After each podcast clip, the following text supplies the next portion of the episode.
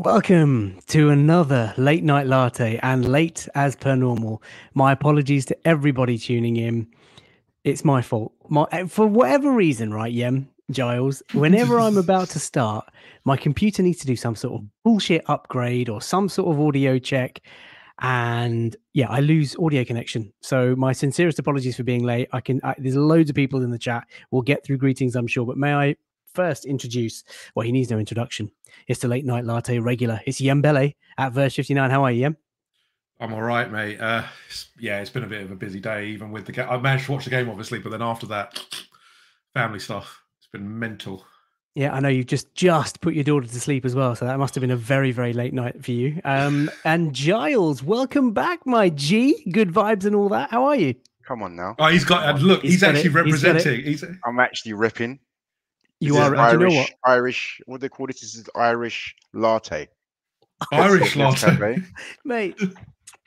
I love that. Uh, Yembele, quick uh, snack check. Matey, What got? I've got? got, a you got? special one for you. Oh my god. Ferrero Rocher, white or gold? No, Oh, because Faisal will tell you why. Because last night on Spaces, the war has started. Oh, chocolate and coconut. Yes, because Faisal last. So we had a discussion last night, and Faisal's opinion is that these are not worth it. But I'm here in my capacity to educate Faisal just a little bit. White Mm. Ferrero Rochers, coconut Ferrero Rochers deserve to go straight in the bin. This is for this is for No, my Oh no, no, you're allowing outvoted here. You're outvoted here, Faisal. Two to one. You're well you, out. You, Come you on like now. it as well. Oh, I ah. love it. It's my favorite one. Oh Of the my colours, yes. it's my favorite. It's, Just it's my go-to. Let, let's get this. Rocher. Thank you, Giles. I feel like I don't even know you both anymore. Right. Guys, just I'm just wait a I'm second. gonna- Just I'm wait. gonna- Just I'm wait. gonna level Just wait a second. I got, I got some honey roasted I'm jealous right now. peanuts and cashews along with some cloudy apple for the old uh, tipple. Nice. I can't. You lot, you both losers. Right, let's get through some greetings whilst Yemen chokes on his coconut. Uh, Trevor Bibbin says, Good evening, FK. Good evening, Trevor. I'm so sorry for being late. Freddie Preston, evening, FK. Thanks for hosting and having me on the space earlier. You better have snacks prepared this time. Absolutely, and hopefully without Vaseline on them. Let's let's leave out the Vaseline chat. But Freddie mentions the space. For anybody tuning in for the first time on Latte Firm on Twitter, we do the best Arsenal post-match phone-ins, and today's was a particular joy. So, Freddie, thanks so much for uh, for contributing to that. Um, Vive Lad. Good evening, FK, Yembele, and all you gooners. What a win that was. And of course, tonight we will look back at our really impressive win away today at Brentford. It was the midday kickoff. 3 0. Arsenal have won. What a performance. Complete control, complete domination. And we are back to the top of the Premier League. Supercat 123123 says, Evening, FK. Evening to you, Supercat. Thanks so much for uh, tuning in. Zach Kochers. Hopefully, I pronounced your. Uh, surname right. Zach is that Cochers, Co-. Uh, live live from Surrey, baby. Huge fan of the channel. Haven't caught one for a while uh, with my shifts, but super glad to be here tonight. Blessings to you all. Blessings right back at you. Mr. Clock says, Good evening, everyone. Uh, Nico, nice kick about with the boys. Yeah, you know what I'm saying. Uh, Rancid, good evening, all. And we're no, we're not title contenders, not after seven games. That was interesting. Yem, you tuned into the post match. Uh, space tonight. Lots of people talking about Arsenal being in a race, maybe even competing with the juggernaut that is Manchester City. Patrick says, Evening, everyone. Arsenal granny in the house. FK putting the shifts out today, mate. My friends, it is my pleasure. I really enjoy the post match spaces. People are very, um, what's the word? Uh, they're articulate in their points. They're sensible. They're rational in terms of their opinions. And it's just really, really good to see. And of course, Arsenal Grannies followed that up with Granit was on fire today. We will talk about Granit. Tezzy Mai, I've missed my late night lattes. Welcome back, Tezzy. Right, there's a loads of greetings still to come through. I'm awfully sorry that I can't get through all of them, but keep your chat coming through. And of course, uh, let me know your opinions on Ferrero Rocher. The OG, the original, is absolutely tremendous. The Rondnoir, the dark chocolate, is tr- elite, and the coconut deserves to be in the bin. Right. Come on um, now. That, as- that's leading the public. That's you. Exactly. That's This is what he does. Listen, the public. listen, listen, listen, listen. The, the comments say, "Oh, I'm a a true, true connoisseur. See, I am a true. I no, am no, a no, no, true- no. True. Oh, here we go, Patrick. Coconut and chocolate. Shocking combo. That is Patrick, exactly get right, of, Patrick. get out of the chat, Patrick. That Get is out. exactly That right, and you are That way. welcome to come again, my friend. Seance. Yeah, I also vote for coconut rocher. Not coconut rocher. Come on. Come The on, true Nico, connoisseurs- Nico bringing it back. look, Honey roasted it- nuts are an A plus choice. That's look nothing against the honey roast nut. Love it. nothing against. But y- y- y- your levels are not there, Fies. Only the true elite connoisseurs appreciate. That's why Don't. Giles, Mr. Right, look. Smooth himself. Look, we're I five do minutes in. There's 200 people watching, right? And we are talking about Coco Roche. Uh, Idubito in the house, 3 0. Also, the mug has landed. Hashtag mug life, hashtag latte from MA. Not quite sure what that means. I should know that. But IBD, Idubito, thank you so much for your generous contribution to the channel. And I'm glad you're enjoying your mug. Right, chaps, first up, let me just get some uh, snacks in my mouth. But Yembele, uh, we did the pre-match space last night on Twitter. The mood was, I would say, optimistic. Arsenal fans expecting us to go to Brentford win. Predictions were sort of ranging between 2 1, 2 0, up to 3 1, 4 0. We had one. I think that was from a chap called Josh. Um, but everybody talked about scoring the first goal and how important that was. When the team news was announced, Yem, how are you feeling going into you know into today's game? Were you a bag of nerves or were you confident that we'd do it? Um, it was certainly a mixed bag this morning. You know, there was different rumors coming out. You know, we had people at the hotel giving their, uh, you know, getting into the true uh, snooping, uh, you know, snooping ro- roving reporters. Um, Odegaard being out certainly was a blow. Let's not understate he's a key part. And as much as I've been, you know, been critical of him in the first two games, I've appreciated what he's done in the last couple of games. So to have the captain and one of our key players out is certainly detrimental. And it was a big, you know, big call to have Fabio Vieira start again, especially against a team which we've all know and we all said last night on Space is very good at the press, congesting the midfield and making it very hard for key playmakers to play out. So it, it was going to be very interesting. And I think everyone highlighted, look, it was going to be a test for Vieira to go up against that midfield and make something there. So, you know, obviously we'll talk about it and his performance, but it was certainly, you know, a, a concern. Obviously, we knew about the other one, which was Tierney for Zinchenko. That was obvious. I think we were all prepared for that, given that we knew what happened. Um, I was glad Ben White started. Actually, I think we said it last night. I, you know, keep the consistency, keep that going, and Thomas Partey being there. We'll talk about him as well. I thought he was actually really influential, and it just it scares me how much a better team we look with him there as the as the as the number six. Uh, you know, controlling that midfield. I thought he was actually really good today. He was intercepting. There wasn't much for him to do, and we can talk again. We'll talk about that. But we look a complete different beast when he's there, and it and it, you know it just highlights the need for that six still that we're we're lacking. So I thought it was a good team, and it shows again. And I even put a tweet out about this that we are this time a couple of seasons ago we would have been going, oh my god, we've lost our primary, you know, primary eleven. Some players out of there, we'd be, you know, saying we're going to have this player, X player, and all this, a square peg round hole. But a really well, still a very good rounded team with good players who could still make something. And today it was a perfect example against a very, very let's not understate it, a very good Brentford team who we absolutely bossed around.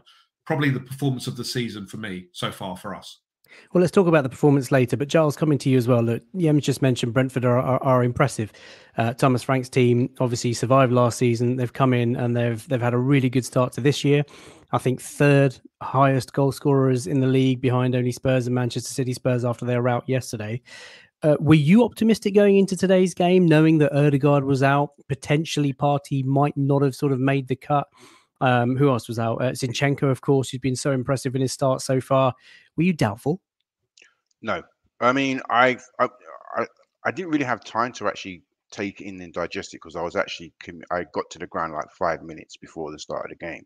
So I, was, I spent the last, the, the previous hour commuting. So I, I wasn't aware of what the team list was, the team sheet was, but I wasn't overly um concerned i did when i got home i did listen to jamie redknapp's pre-match um, opinions and i think they were fair. He said pretty much what you guys said odegaard would be a massive loss because he's a cat he's the head coach on the pitch. Uh, brentford like to smother and press like Jimbele said.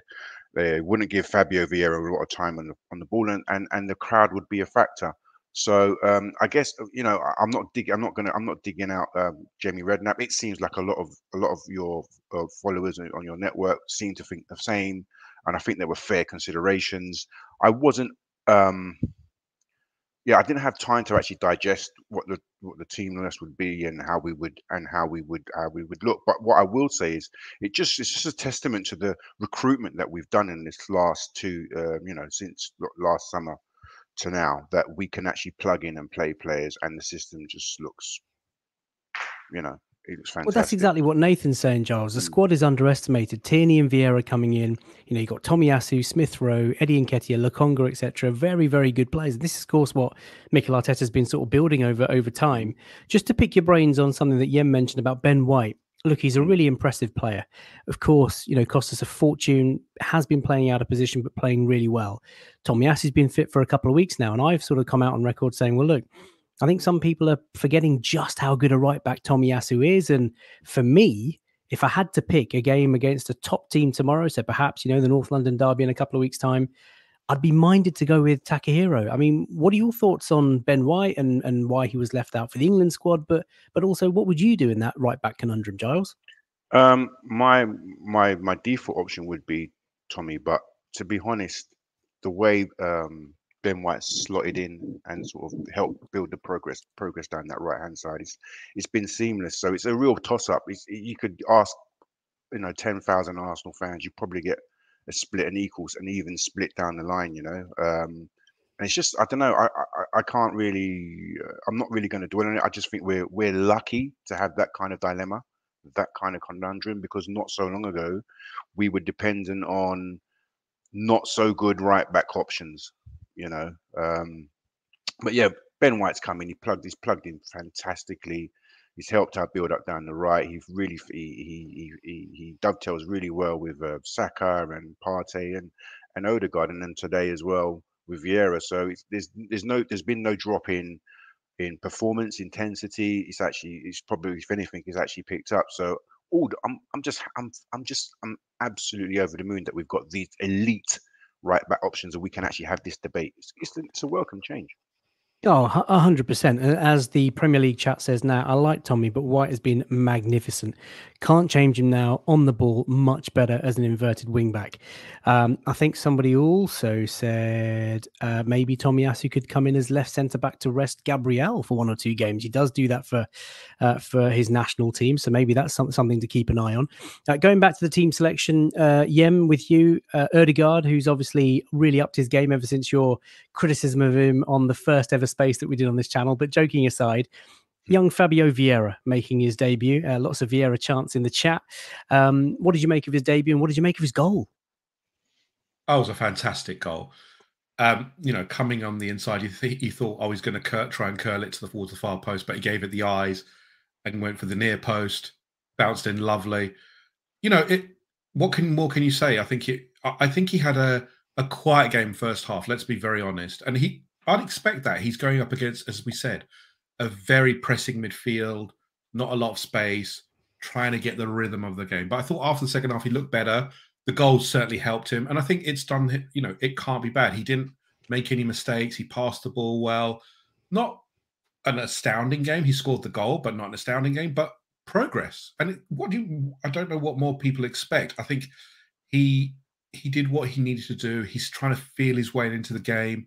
He's new to the league. Certainly, the physicalness I think got to him a little bit. There was a there was a challenge on him in the first half where he was like, "Ref, what was this?" And I think it, it was the commentator. You know, uh, was it Don Goodman said, "Oh, you've got to get used to that in the Premier League." Fair comment. He's got to get used to the. It is a physical challenge. Some of the challenges he was used to that he thought would get a foul in Portugal is not going to happen here. So I think he's just got a little bit to learn. But again, a solid performance keep moving, got a goal. There's nothing more you can ask of the boy. I think if you're expecting spectacular things from him straight away, I think that's a little bit putting a lot of pressure on a young boy. But I like what I see of him. I think he's got good technique. He's got good movement. He just needs to feel his way into the team and the game, and he's going to get plenty of opportunities in this season. Yeah, I think you're quite right. I mean, you mentioned Don Goodman there, yeah, as one of the co-commentators. So for those of you who are obviously based in the UK, uh, as Aldridge has just said, uh, Aldridge 96 guys commentators were an embarrassment today. Bill Leslie and, and Don Goodman, um, they were very subdued in terms of their mood. They were unexcited by Arsenal's brilliance and domination of the game.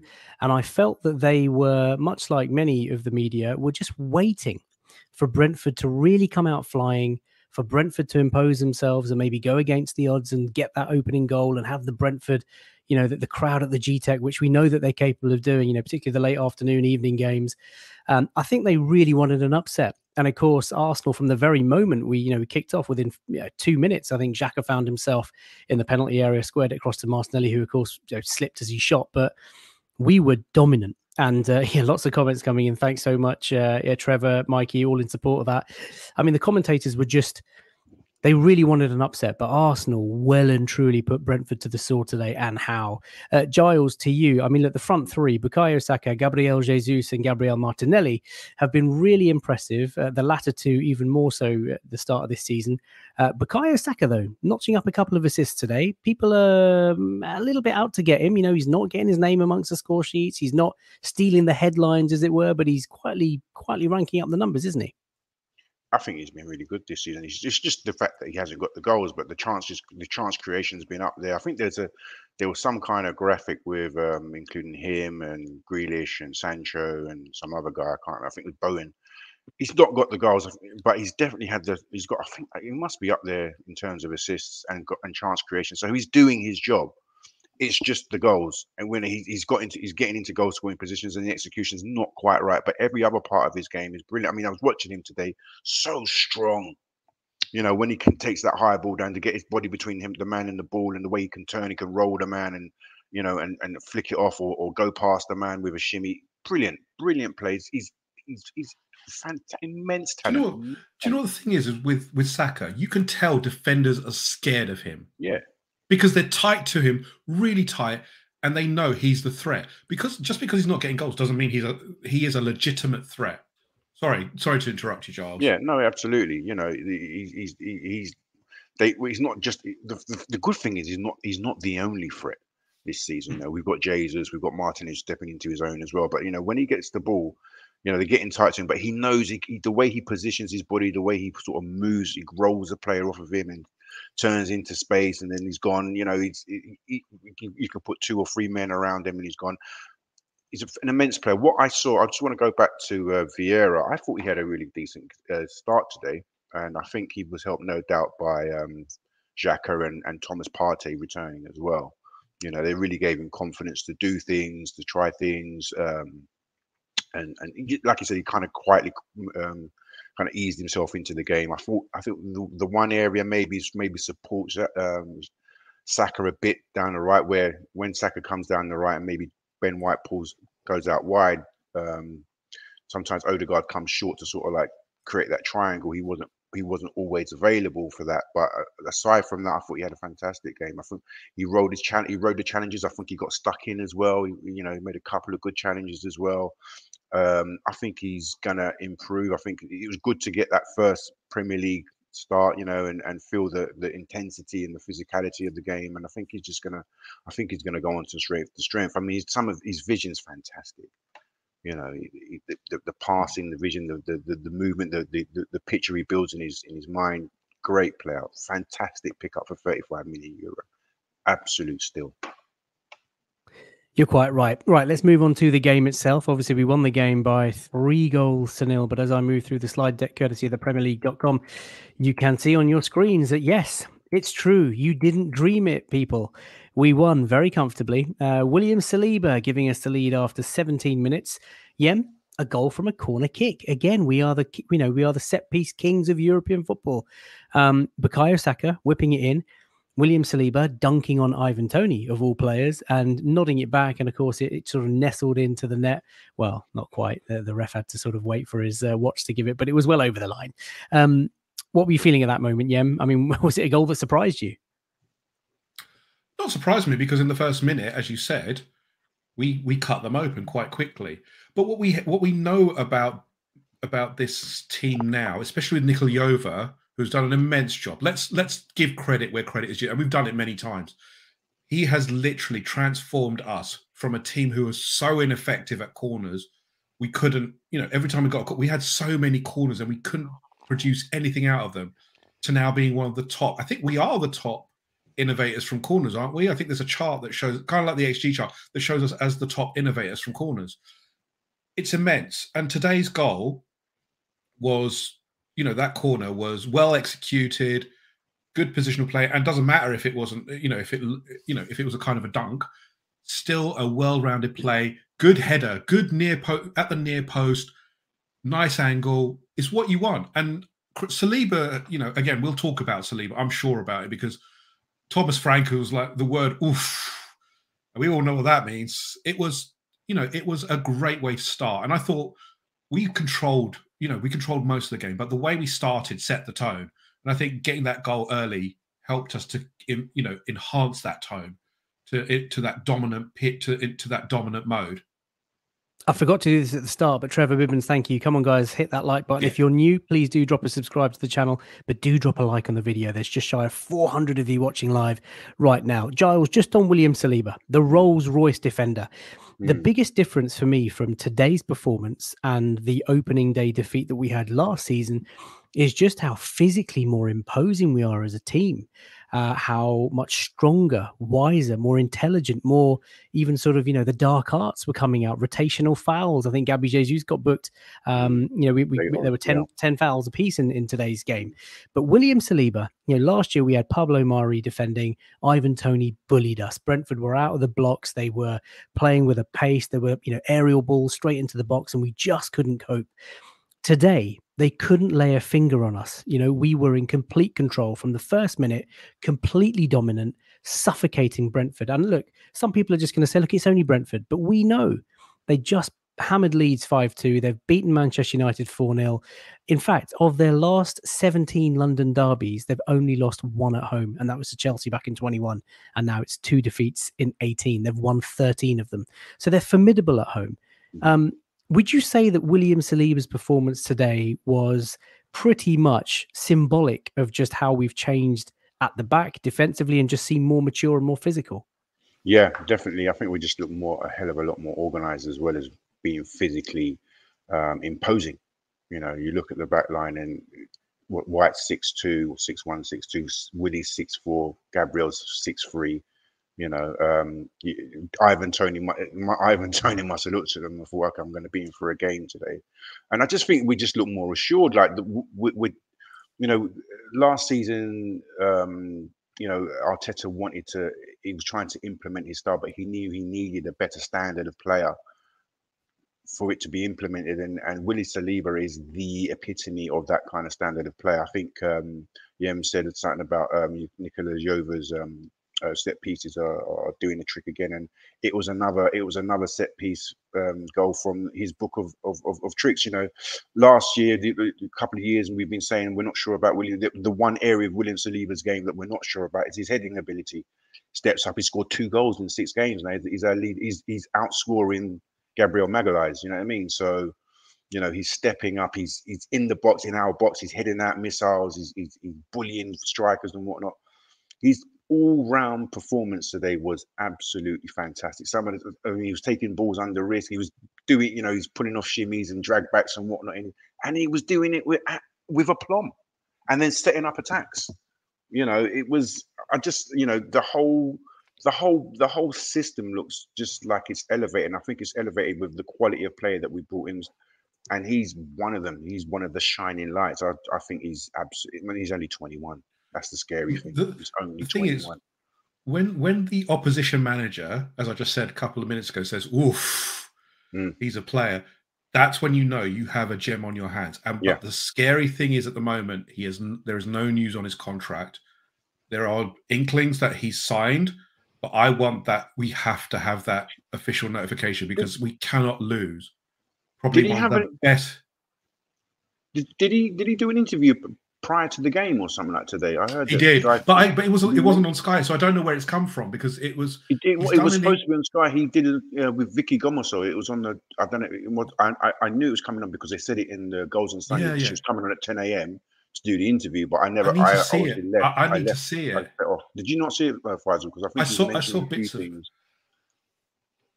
Oh, I missed saw... it. I was I was watching Cobra Kai and uh, big plug for Cobra Kai season five, unbelievable stuff.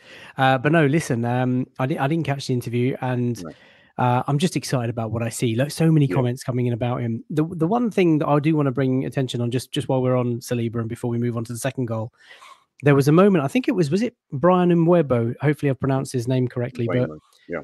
The, Mbeumo, there, there, there was a moment in the game where the ball broke to him into space, and you could tell that he was obviously rapid and he was running fast, and you could tell maybe that he was getting excited that he was getting away from Saliba. And Saliba's got this really sort of like chilled sort of approach to sprinting. Uh, hear me out. This sounds really weird, but like he looks like he's running really slowly, and then he gathers pace really quickly, Yeah. and then all of a sudden he's front of the man.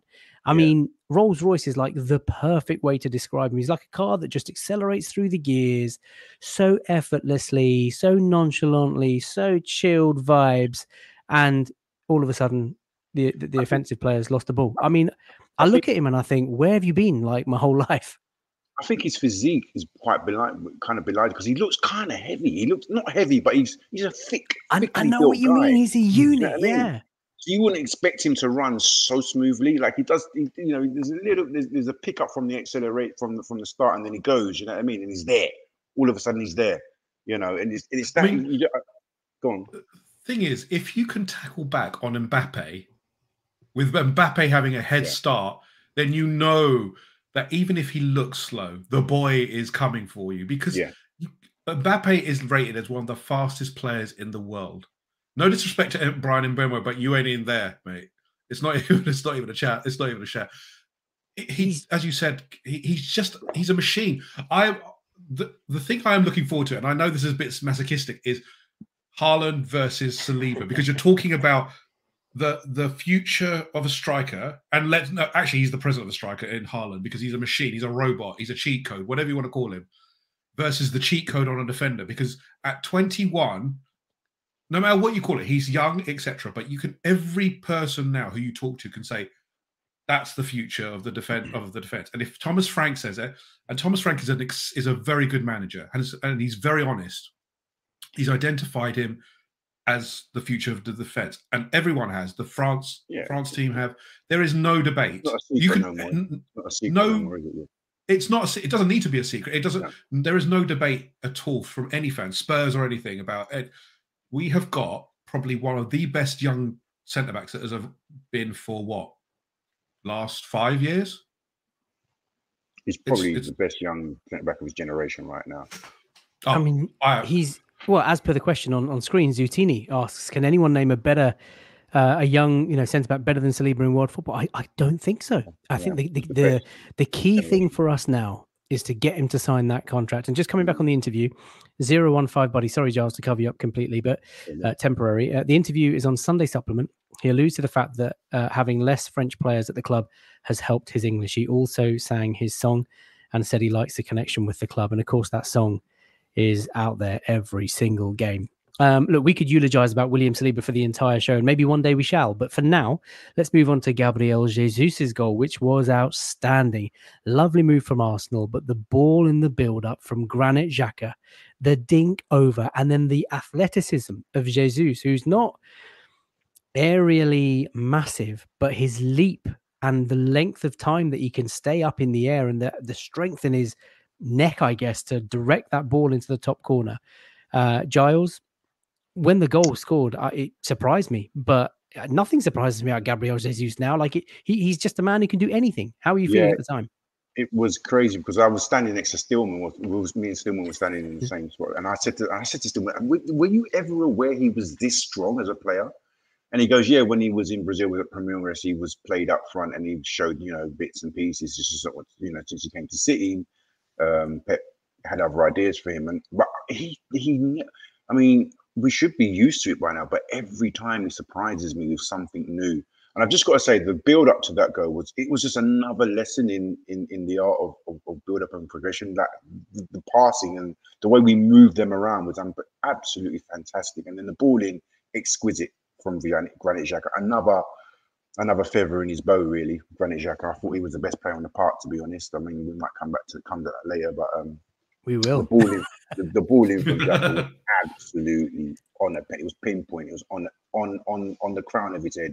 Couldn't miss. And then again, like you said, the power to actually get his head on it and then redirect to keep keeper had little chance of saving. It was a fantastic goal, fantastic build up, and it was finished. You know, with with, with the goal that, that that it deserved. To be honest. Flip Doc has just said in the chat something that's just caught my attention, which I think sums it up quite nicely.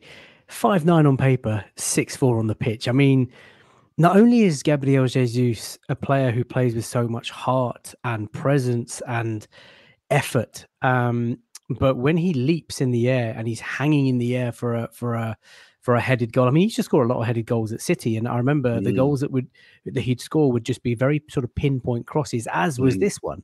Yes, but for a short guy in between, often two tall, dominant physical centre backs in the Premier League, which is what we've obviously become accustomed to, the guy's got some ability. I mean, Yem rose like a salmon comes to mind. Um, what a finish! Oh no, it was a fantastic finish bullet header. It, that's the perfect example of bullet header because he attacked it head on. You know, you want that perfect header. That's what he did. It reminds me of Thierry Henry a little bit. You know, Thierry had that bullet header on him as well at points, but it was a fantastic ball. And again, you know, Granit Xhaka will talk about, but it was a perfect ball, good build up. We were on top at that point. We were just we were pulling them apart. We were, it was the perfect game at that point where we were progressing the ball nicely, keeping it away from suffocating them. Someone, I think I was reading a report earlier that we were suffocating Brentford, which is hard yeah. to do. And we suffocated them through good play and keeping the ball and rotating it nicely. Not a horseshoe effect, but making sure that it, it's a concerted build up where your position, the coaching level has just risen. And it, it's amazing how well drilled we are from left to right, moving through the center, out towards the wing, Partey rotating the ball out left, right, center. It was, it was a you know, I did say yesterday that Gabriel Jesus needs to score more, but and be more in the box.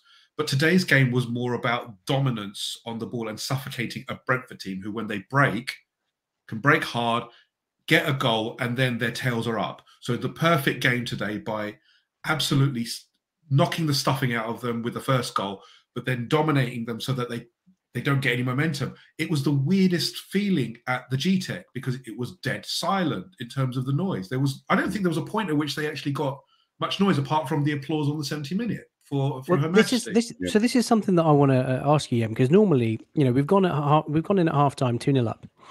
Now the WhatsApp chat lights up at halftime, and I'd have probably messaged you saying, "Yeah, we just need one more." Which you know, but that didn't happen today, and I just felt really comfortable going in at half time. Yeah. I kind of wish that we didn't, but I, I, felt comfortable because, like I said just a few minutes ago, Brentford didn't look like they were, you know, like, imagine they're, they're a boxer. They couldn't lay a finger on us, let alone a glove. And I just felt the performance that we had demonstrated in that 45 minutes was calm, collected, in complete control. And it it felt like, as we've done a few times this season, to be fair, that even if they did get one in the second half, we'd just up the gears but, and but just go up the other end and score. But do you know what it was as well? You can't have control without the aggressiveness to win the ball back because there's always a mistake. That's what the good teams do. When you lose the ball, you get it back quickly or you're aggressive enough to make the challenges. And Brentford are a physical team. They have the physical capability, massive players. You know, you look at Ivan Toney Bryan and Mbeumo, you know, all their players are big, strong lads. There is no weak, you know, no, no weak. And we got bullied last season. But this season, we were aggressive. You can't suffocate without having that aggressive tone against it, against the pass. And that's what we did as well, very well. Giles alluded to it earlier, that we were strong. That's what we also used to have in the early Wenger days. Our players were strong, passing well, but aggressive. And that was perfect. That's why everyone felt at ease because it wasn't just that we were scoring and breaking them open. It was that if they broke on us, it wasn't really necessarily that they were going to beat us in terms of physicality because we were uh, probably the most physical team there by a mile, and that's hard. That's a big statement against the Brentford team who dominated Man United. And you know what, Yem? Just to just to go sort of to add on teams gone in the past, as Freddie says, we're churning out performances away like we're at home. I remember the day of, of Arsene Wenger, days of Arsene Wenger, sorry, when you'd be 1 0 up, 2 0 up within the first 10, 15 minutes. We're now beginning to score earlier. We're beginning to take control of games sooner. Today, you know, 1 0 up on 17, 2 0 up within half an hour. And all of a sudden, it's just a very different game you're playing. The fans are calmer and buoyant, as you could hear. The Arsenal faithful, magnificent again today. But 2 0 at half time, Giles. We've obviously gone in at half time. We hmm. feel very relaxed. Was the result in doubt for you? Were you worried about Brentford coming no. out? Yeah. No. Go on. They were, we Tell me why. They were absolutely emasculated by half time they were in mass. We we, we cut off. No, we cut like off that. Seriously, it was incredible. That was. I mean, I saw us against Palace the first game of the season. That was a great first half. This was another level altogether. Another level altogether because we were expecting them to press us, but it. There were elements of our game that we saw last season, like we come out, we play well in the first 15 minutes, and there'll be a lull, we'll drop off, or the other team will come back into it, and then you know there'll be a middle part of the game where we kind of dominated, and then there'll be a lull, and the other team. This was constant. This was constant.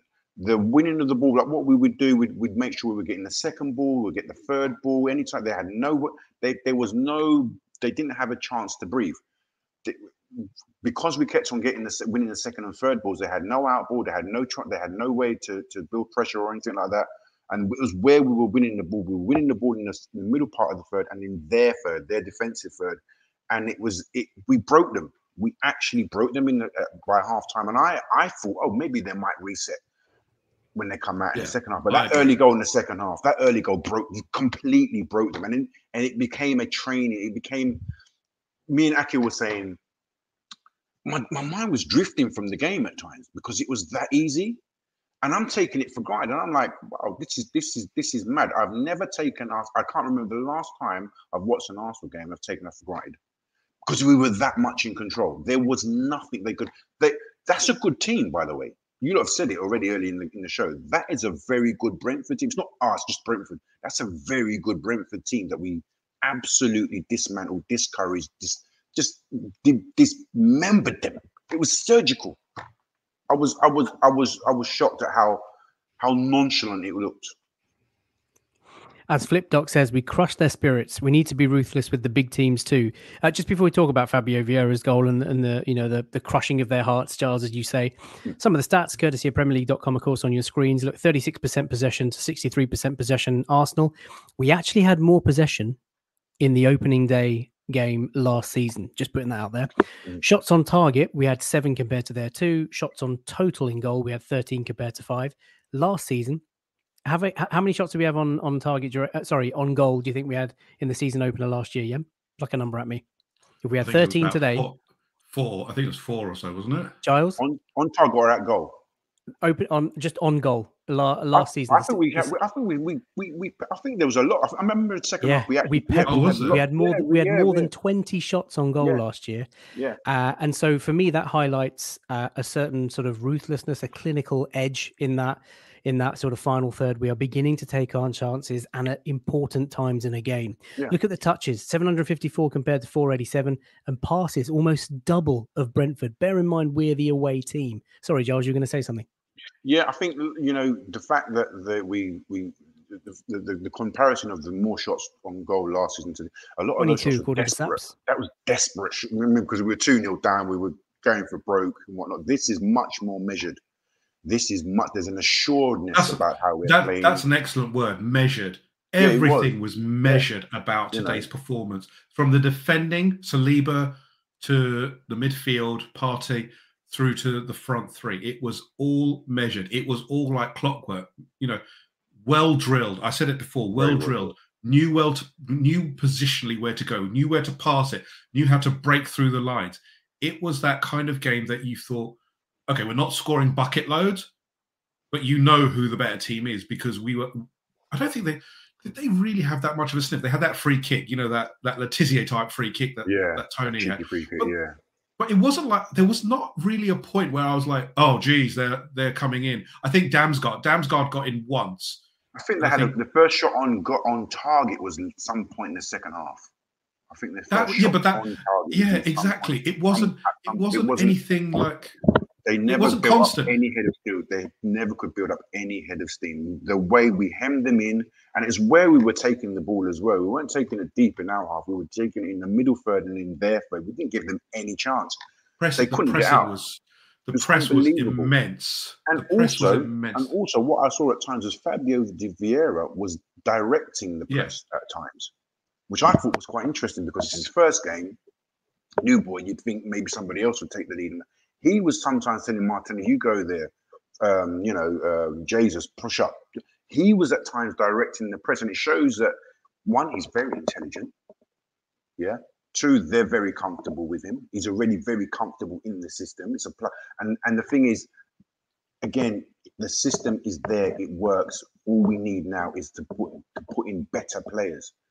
We don't need to work. I think the system has already been. We know what they know what the system is. It's now a better. It's, it's, it's, it's case of just adding layers, adding the quality on top.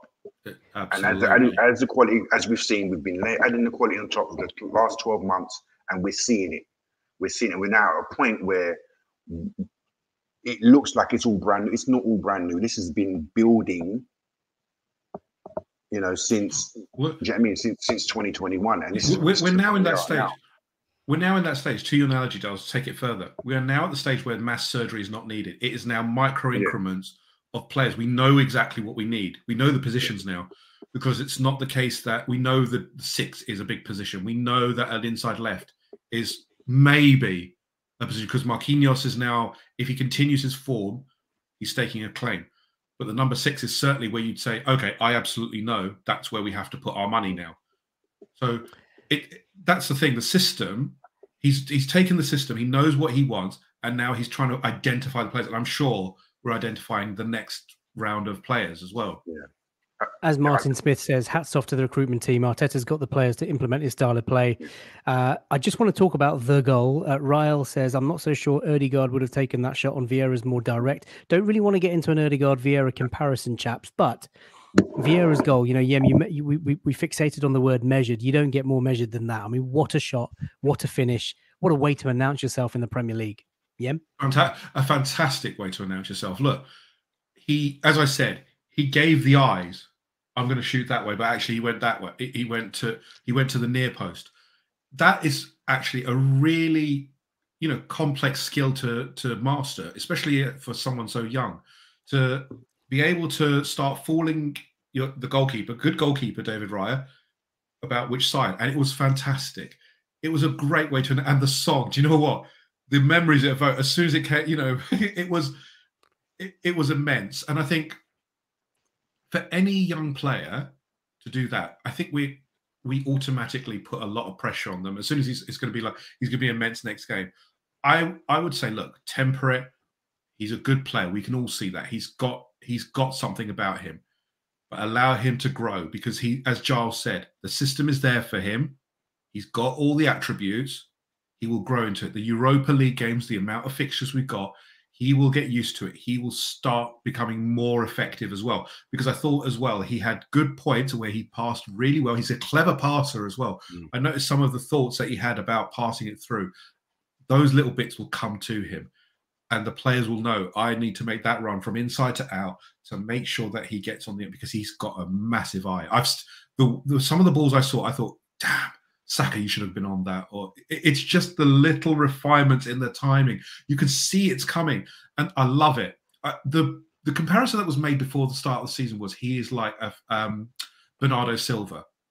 I do see why because he's got that kind of he's got the movement, the energy. He presses well. We saw that as Giles alluded to.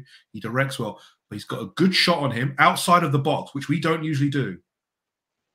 It's a big thing as well to be able to have that weaponry in your in your arsenal, and then to also be able to track back, pass well, and pass effectively is a really big skill. That's why people are raving. That's why we paid 35 million. Again, I've come back to my point. What you know, you know, Sai, he's a young kid. He's only just made his full Premier League debut. Don't put the pressure onto. He is going to come good. I think most of us will say here we can all see it. You- You're asking a lot of a of a of a think- young player to. Sorry, You know what? You know what? Yeah, I think we needed somebody like him because we, if when when sometimes when Odegaard either wasn't there or wasn't on his game, we suffered. Yeah, We suffered. He was Odegaard is our chief creative technical leader, and if he wasn't on his game, if he'd come back from an international break, because obviously when every time he comes back from an international break, he needs about two or three weeks to get back into the running. If he cut, if he cut, if if if, we missed him without an injury, with through injury, we suffered. We needed to bring in someone like Fabio Vieira, you know, who can oh yeah, who can slot in and also add his own flavour to to to to, to, to that position. You don't want him to. He uh-huh. doesn't need to be the exact carbon copy of of, of Odegaard. Put your own personality on it, and I think he's showing. As you said, we don't have many players that can shoot from outside the box and to give the goalkeeper the eyes from 25, 30 yards out with a defender in between as well. That's saying something. You know, that's that's that's a rare skill. You know, and that's what um, that, Kimo's kind of saying that in the chat. Stop comparing Vieira to Odegaard. Yeah. Not that we- you know we- we're interested in doing that, but they are different players. You know, Odegaard brings a certain energy. He can influence games and drive the tempo of games when he's on fire. And of course, Charles, as you mentioned, there were two or three games last year where he wasn't quite himself. Vieira, you know, to have that depth, to have those Yeah. options, and also to have those in-game options. You know, depending on how a game is going, you might be chasing a game, you might be playing a team with a low block, you might be just getting frustrated. Nerdegaard might not be having a day as we saw him do three or four times last season. Bring on someone like Fabio Vieira, who's clearly talented, as uh, Freddie Preston says, master of the reverse pass. Yeah. Absolutely, I, like I- yeah. he's got he's got it in him. The, the boy Got it. is very very talented. Uh, before we move on from this slide, three 0 up. Um, you know the allays are going around in, in, in the crowd. Uh, no sympathy for, for for Brentford, of course, because I, you know I felt we could have knocked on the door and maybe gotten a, a fourth or a fifth. But overall, chaps, a very comprehensive victory and um, deserved win. Uh, Yem, closing thoughts on this game before we move on. Absolutely. It wasn't. It wasn't from the first minute. It wasn't in doubt from me. I, I, I, I said like Giles. I was comfortable. Actually, I was wary of what Brentford could do because you have to be. You you don't show disrespect to a team like Brentford who have done actually really well and really well against the big teams. I think only Chelsea have beaten them actually at home in the last is it year or fifteen months or so. So it it's an impressive record, and to make them look ordinary is a massive, massive statement. So well done to the boys. I think as well that last bit actually was just man game management because they realize we are getting into, you know, we've got two weeks and we're going to get hit the big the big games. So great way to round off the international break. Top of the league, it's where you where we belong. You know, it's it, it, it's a Uh, we'll great talk, we'll talk about being top of the league in just a second. Uh, Giles, closing thoughts on the game, and we will talk about young If Ethan in just a we- sec. if we would have won six, but six now, I don't think it would have been an exaggeration. I mean, Martinelli fluffed the shot in the first minute. I think uh, Gabriel Jesus had a, uh, I think Raya saved one from Gabriel Jesus with his foot. I think he made a really good save against from somebody else. There was a part where if we would have won by six, I don't think anybody would have complained. And we, we will we we will beat a team by six coming at some point soon because of the the way we're playing, the chances we're creating, the touches and the shots we're having in the box. Someone's about to get a tonkin soon. Indeed. Uh, Wayne's World, Wayne, my co-host on the Twitter Spaces, says he's got school in the morning. school in the morning. That is, of course, in reference to Arsenal debutant, young debutant Ethan Nwaneri, who became the youngest player in Premier League history in our 3 0 win away at Brentford. We know he's English. We know he's an attacking midfielder. He was born in 2007, so younger than the Emirates Stadium. I think he was what 12 years old at the start of COVID. That is ridiculous.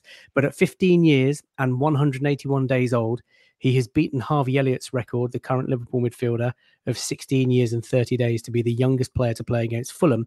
Uh, so that's a good six or seven months. Now, I heard. Listen, I love the fact that Arsenal play youngsters. I love the fact that we, you know, we, we believe in our academy. Someone today on the post-match space suggested, right, chaps? Just want to get your thoughts on it and, and let me know what you think in the chat. Um, do you think Mikel Arteta played a 15 year old deliberately as a bit of a taking the piss to Ivan Toney's nice kickabout in the park? Was it a was it a statement? Do you think of disrespect because you've got a 15 year old kid who had to get changed away from the first team because obviously he's a minor. So think about that for a second. Um, is Arteta taking the piss because I mean, I don't know. I just when I heard it, yeah, on the post-match I- I- space, I was like, Mm. "That's a really fucking interesting uh, suggestion." Because I Arteta could be that big, uh, that that sort of uh, petty. I no, think. but I, I don't think he'd be that disrespectful to, to No, Brentford. I think he is respectful to, to Brentford. I think this was the case of a player who has high potential, and I don't know enough. And I put a tweet out asking about him, but from what's been said, he has a high ceiling, he has a high potential. I think it's a case of giving him the experience. It was done with a minute. It wasn't to pick him up and say he is going to be this amazing player. It's to just say, look, get your understand. Here's the Premier League. Welcome to it. You play well, do well in the under twenty under twenty threes, expand your game, you're going to be in this a lot more. I think it was just him, as he said, he's.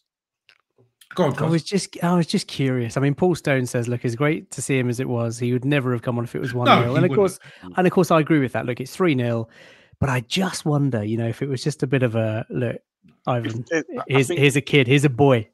I think um, um, Arteta said if if if Odegaard and whoever else, who's the other player that was injured? I think uh, Smith Zinchenko. Rowe Zinchenko were, were, were available. He wouldn't have made the bench. We've got nine. You got nine subs. Yeah. A couple of injuries, so him and Lionel Sousa on the bench. You know, just give them a taste. You know, you've done well in the academy. Keep doing well. You know, this You is got what to incentivize. You got to incentivize his players, and we've also got to look at his contract as well. He is a schoolboy. He's due for his first professional contract shortly, and to be honest, it's a shark pool at the moment. Contracts. Look what happened to Omari Hutchinson. Well, he We- look we at lost Amari him. now. He's he's in. No, but look at him now, yeah, but- quite. But again, we have to show continually that Oh, we are we have the ability to progress you up the chain. You've got Bukayo and, Saka. and I think, yeah, you know. I think you make a really good point, Yem, and I think that's that's the thing. It's it's it's again showing his family, his agent, him, the, the child himself, that you know if you continue up this, on this this upward uh, uh, upward curve, this is what it could lead to.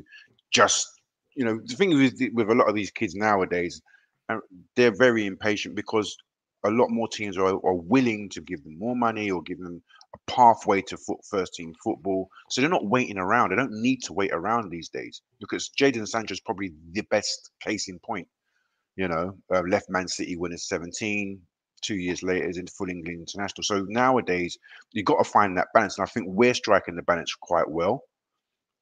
You know, if you if you consider that when Arteta first came in, people were saying he's not he's not blooding the youngsters, he's not playing ESR, he's not playing Martinelli, da da da da da. Complete sea change now, um, and I think it's really good. I think hopefully the boy continues to improve as so so as uh, as does um, Lionel Sosa and the other. I think there's another guy, another kid called Dewberry something or Dewsbury something or something. The other Russell, there's a lot there's of- Dewsbury, there's there's Russell Wal- Walters, Walter, You know, Will the- Waters who was in the Russell Yeah. The thing is, is that we're not just giving them opportunities towards the first team. Remember, we're trying to get good loans as well. Mm. You can't just say we're going to grant you the first team spot. We're going to pay you X amount. We're not that stu You know, you can't give big contracts. Chelsea can. I don't know what Chelsea are doing. They're stocking. They're obviously stockpiling, Mm. as they have done, and it hasn't changed. But realistically, a lot of their players have got nothing careers. You know, there's Charlie Musonda again, another example of a player who had potential. What's he done now? He's gone. It's it's about being, as as Charles said, you have to strike the the right balance and saying to these two players, look, here's a taste of the first team, but you've got to get used to it. You've got to play. You you got to keep your game high, and then look at loans. Brooke Norton-Cuffy again. You're looking at a good loan. He's there is a progression path, and hopefully players can see that and not just say, look, I'm going to get the big contract as soon as I as soon as I've made it. That's that's what they need to. You know, I think we're striking absolutely the right balance. Well, let's wait and see. I'm not sure we'll see much more of Ethan in the Premier League this season, but that is a theory. Uh, Midnight King says Xhaka's comeback is a story for the ages, and that is exactly uh, Midnight King. I knew this was what I coming. want to I knew. progress I onto. knew There- Late was night coming. latte on Latte FM is not complete without a Oh my god! eulogy session. Right, here we go. Captain was- Leader House Keys. There he is on your screens, guys. Arsenal captain, Granit Xhaka. Doesn't it sound great? Doesn't it sound great? Right, Giles, I want to come to you first. Yes, mate. Yes, Okay, uh, you know I'm one of Granit's biggest fans. Mm. I absolutely adored it when he when he when he uh, told some of our fans to f off. Yep. I love the man that he is. I love everything that he fights for in terms of you know abuse on the internet. He's very much a family man. He loves Arsenal Football Club. I know he's got a brain fart moment, but I think he's a wonderful player. And what a performance today! Best player. I was chatting to um, GZPs and all those guys, and I was saying, "Who's our most consistent performer this season?" And everybody says Xhaka by far. Always this season's at the minimum seven out of a ten. That's the minimum he's given this season in a new position. Um, I think you know we all know that Wenger, when Wenger brought him in, he, he said he was a box of boxes midfielder, but he never seemed to find the right role or position or system for him. And I think you know subset, subs, um, successive managers have failed to do that, and it's Arteta's the one man, the first manager's actually managed to find a role that suits him, and you know, is bringing out these best attributes both on and versus the ball. I think today he was fantastic. The positioning, you know, conscientiousness of getting back into position and cutting out balls, intercepting, making blocks, covering for the left back, covering for the centre half when he when Gabriel was out of position. Absolutely selfless performance today. Absolutely selfless. And then having the time to actually get forward get you know make decoy runs make third man runs giving assists and whatnot.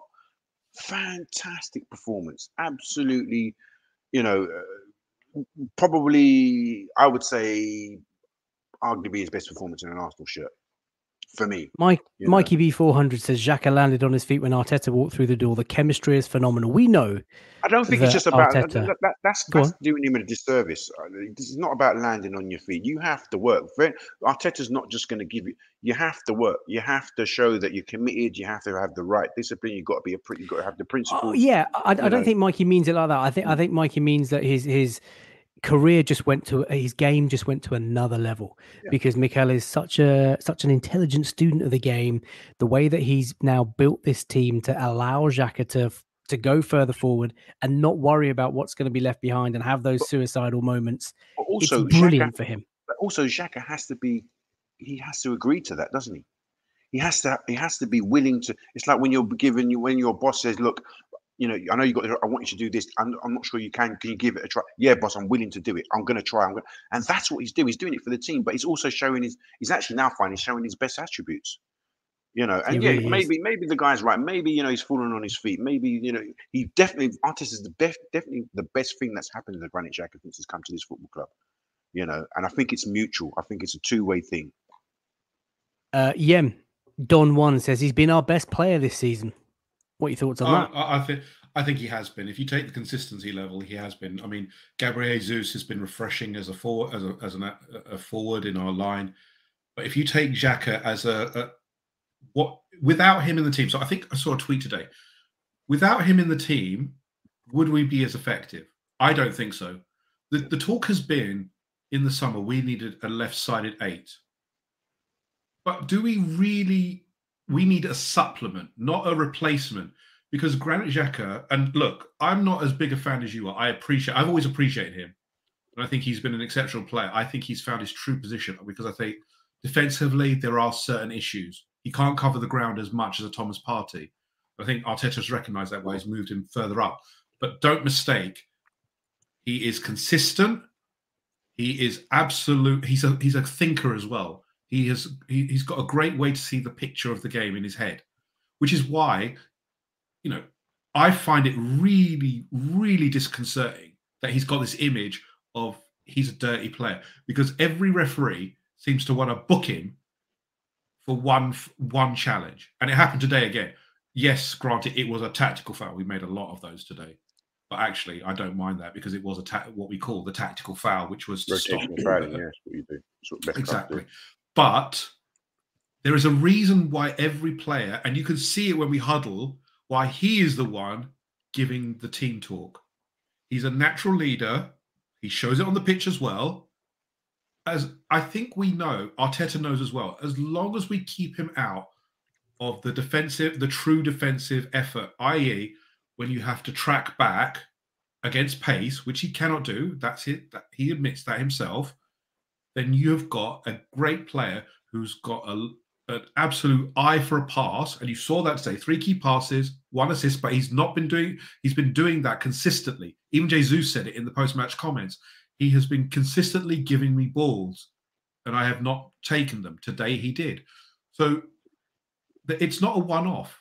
And actually, the, the, the midfield is still a problem because if Xhaka or Partey are out, we look defensively so at 50%. You take both of them out, we have a real problem because you lose leadership, you lose ball playing ability, you lose the the aggressiveness in the midfield to recover the ball. Because I thought both of them today were outstanding.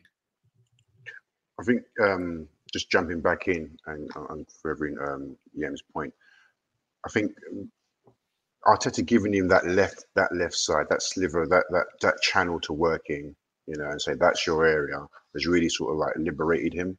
We're not giving him, like you said, too much the sole defensive, um, you know, being the screen. I think that's really that's really helped him a lot. I think what I've what I noticed today though is that um, look, he's he's 29 going on 30. We're a young team. We know we're going to have to move forward at some point. What I what I rec- what I what, what I settled on my mind today is that whoever's coming in to replace him has got to be a world class performer. Has got to be a world class performer. So we're going to have to chuck some money at that left eight position. So, so, so Charles, let's put that out there. Mm. I saw a comment just now. Pa- Paqueta was the name linked. Mm. You had J- Tielemans. So far this season, I have not seen. I've they haven't done Jack. I've always had my reservations about him. He's fantastic on the ball. Um, but Hey, listen, are- I haven't seen are- many players in the Premier League do what Granit Xhaka does for Arsenal week in week out. Yeah. Uh, trust me, I'm being but is there a absolutely, I'm being absolutely sincere in that. I know I love Granit Xhaka. I know you guys will rib me for that, but I'm gonna read it. genuinely, the consistency that this guy Yeah. shows through the adversity and through the build that the club, the journey that the club is going on, the guy is immense. So, so Immense. then, so then back to the question. Granit Xhaka is coming up to 30. Who is there a player outside of Aurelien Tchouameni, etc.? Jude Bellingham. Jude Bellingham. But again, Declan That's you what I'm Rice. saying. have You've to got, if you're going to if you're going to find his replacement, you're going to have to chuck a lot of money at it. exactly a hundred. It's a hundred million plus, isn't it? Charles, each to we do it. Yeah. We do it. We Yeah, get into yeah. the Champions League or win Yeah, the title this year. Get into the that's one Champions League, player. blow it all on uh, Yeah. Jude. But Or, or, or again, even Declan. Declan's got what a year to go in his contract. But I will say, and to me, it seems like even if we got them, I still think Granit Xhaka will Savage. start. I think- Yeah. He's a savage, but again, Good I still think Granit Xhaka would still be ahead of them. Do you know why? Because it's his leadership as well on the pitch.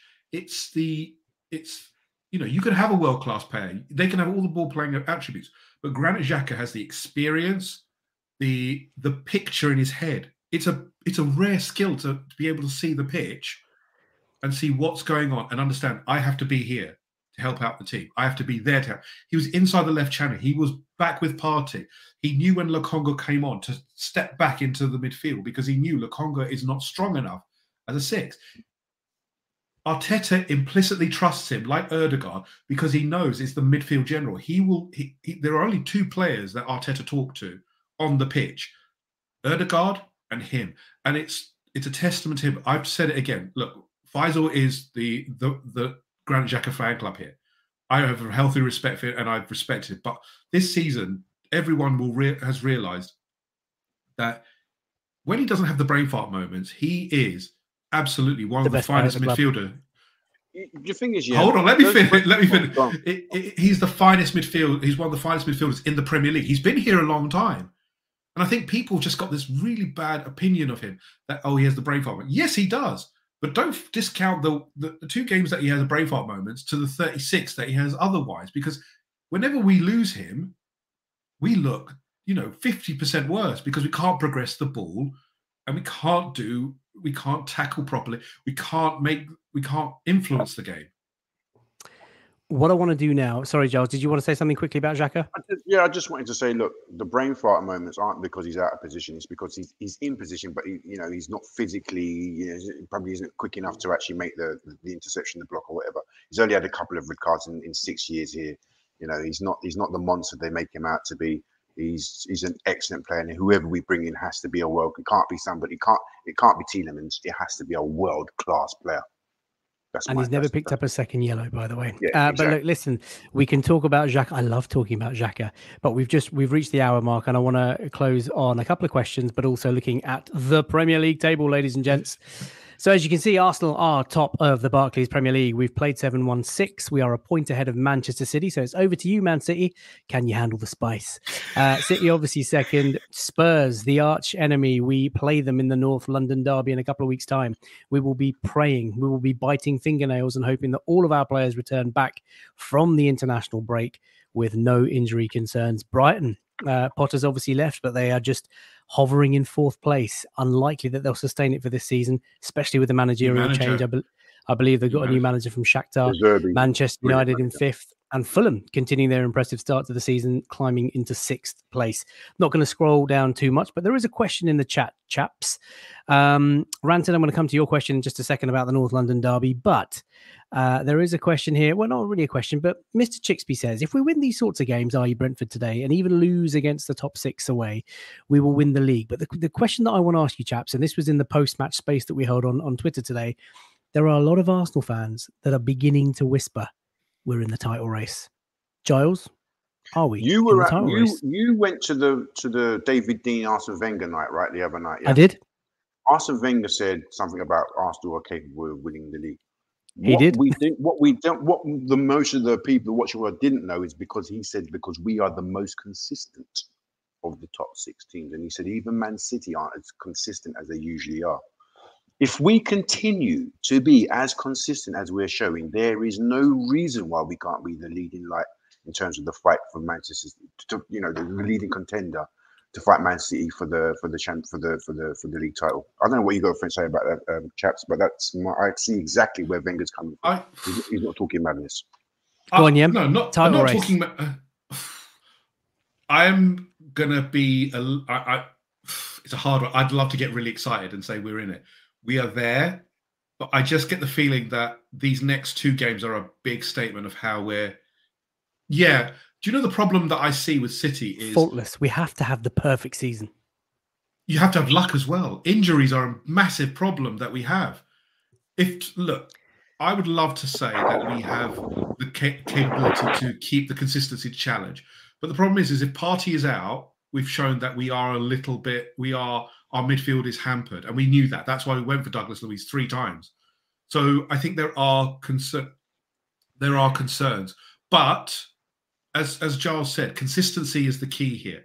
So I think we're if we keep our consistency and we're there at the at, at Christmas after the World Cup games all over, etc., then I think we have a good shout of being in there. But Man City are an absolute machine. It's not even it's not even funny how scary they are. The other point is Liverpool can't be as bad as what they are at the moment. They will come.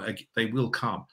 Tottenham is an interesting one because from all I've seen, they are reliant on a certain group of players. There is not. It's not a team. It's a. It, it, it's a bunch of bodies.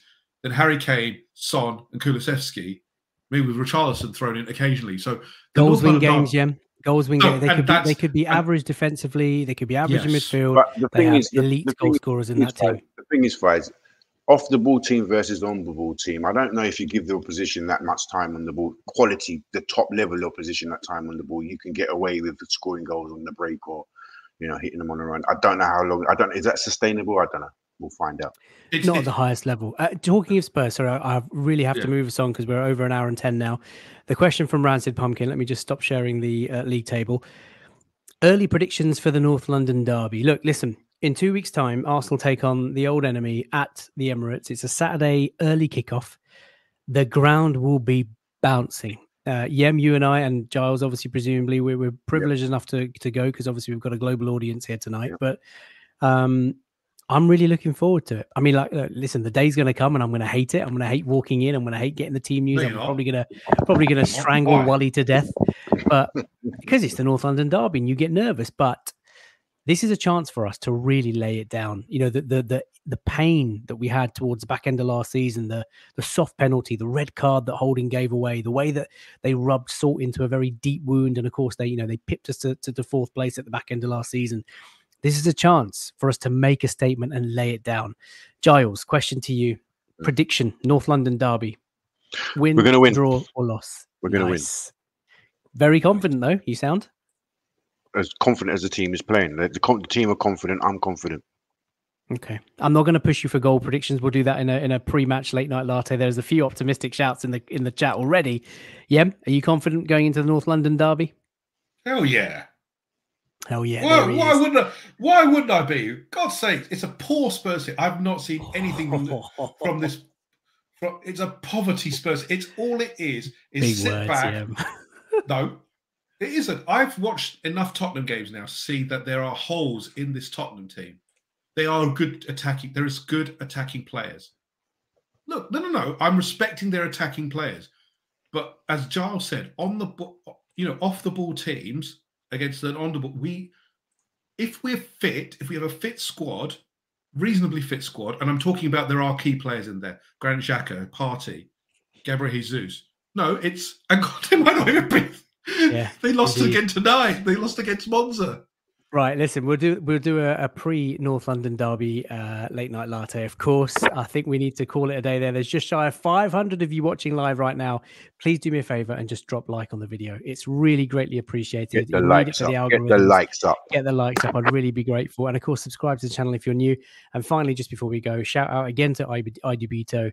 Uh, I'm glad you've got your mug, but thank you again for your kind donation to the channel. It does cost money to run these channels, all the subscriptions and software that you need, but I really, really appreciate that.